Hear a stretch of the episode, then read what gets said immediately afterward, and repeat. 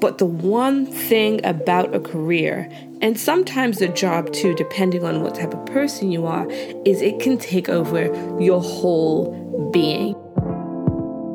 Hello and welcome to another episode of Two Black Women. It's your girl Simi Shalabo and I am on your waves. Today I'm here to talk to you about how you are not your career. So many times we will start on a journey, an adventure to get somewhere. Um, we will start on an adventure to be fitter. We'll get start on an adventure to get into a certain type of school. We'll start on an adventure to get into a relationship. There's so many ways in which you can start an adventure to and all with the right idea, all with the right um, backing and ideas and thoughts. And then somewhere along the line, you get all consumed by the thing that was only supposed to be an adventure, a journey.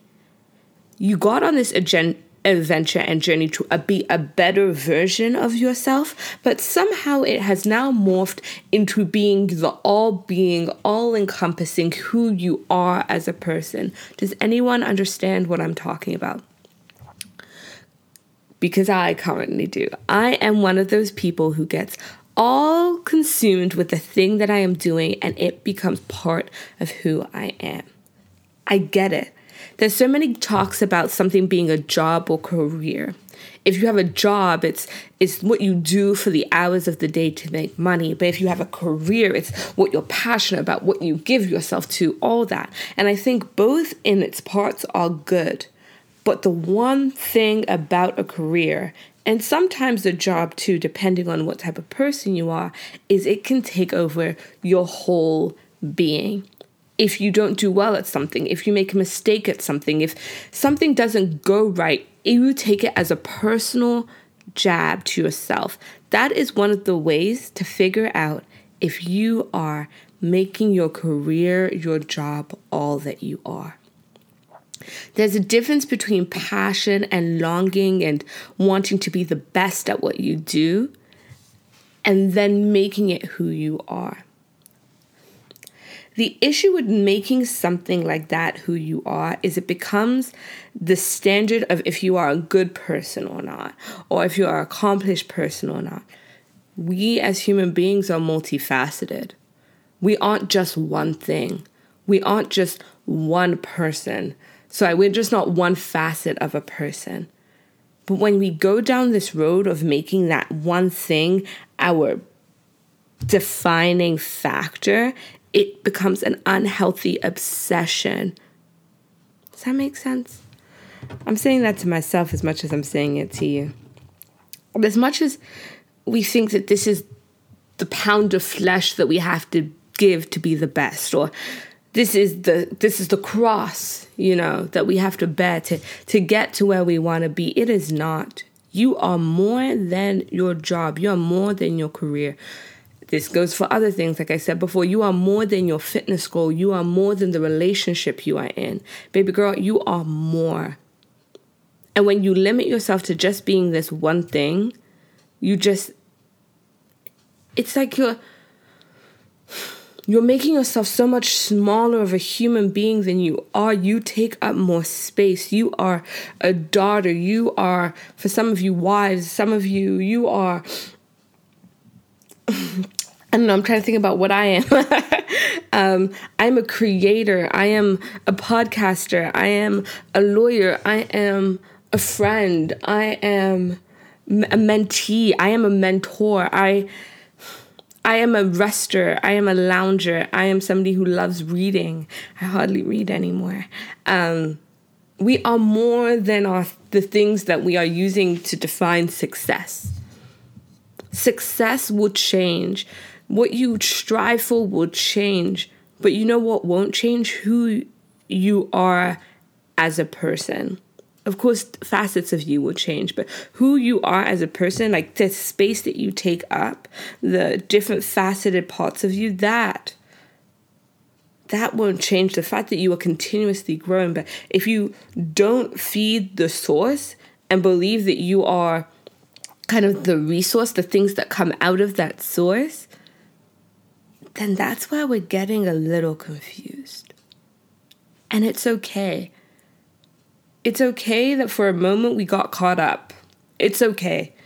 But now we owe it to ourselves to not get caught up, to take care of ourselves, to bring ourselves back to the oneness that we are, away from all those goals and dreams and aspirations and all of that stuff, and t- take out that noise and see ourselves.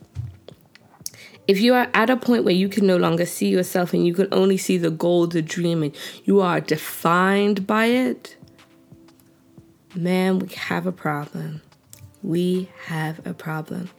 But we can fix the problem. The problem is not for sure, it's not mandated. It, it's okay. It is okay. but we have to take active steps. So, what are some of the active steps? I'm telling you this from personal experience. I had to pause. I had to take a few days and just sit and say, what do I want to do? No, not what does the goal require? What does the job require? What does no, no, no. What do I want? And I wanted to sleep in for 10 hours. And then I wanted to wake up and I wanted to make something elaborate. I wanted to go out and go shopping. I wanted to buy myself something. I wanted to um, walk, just walk breathe in fresh air. It's cold in Canada, so not right now. This was a couple weeks ago when it was nice outside. I wanted to watch a movie, binge watch a series.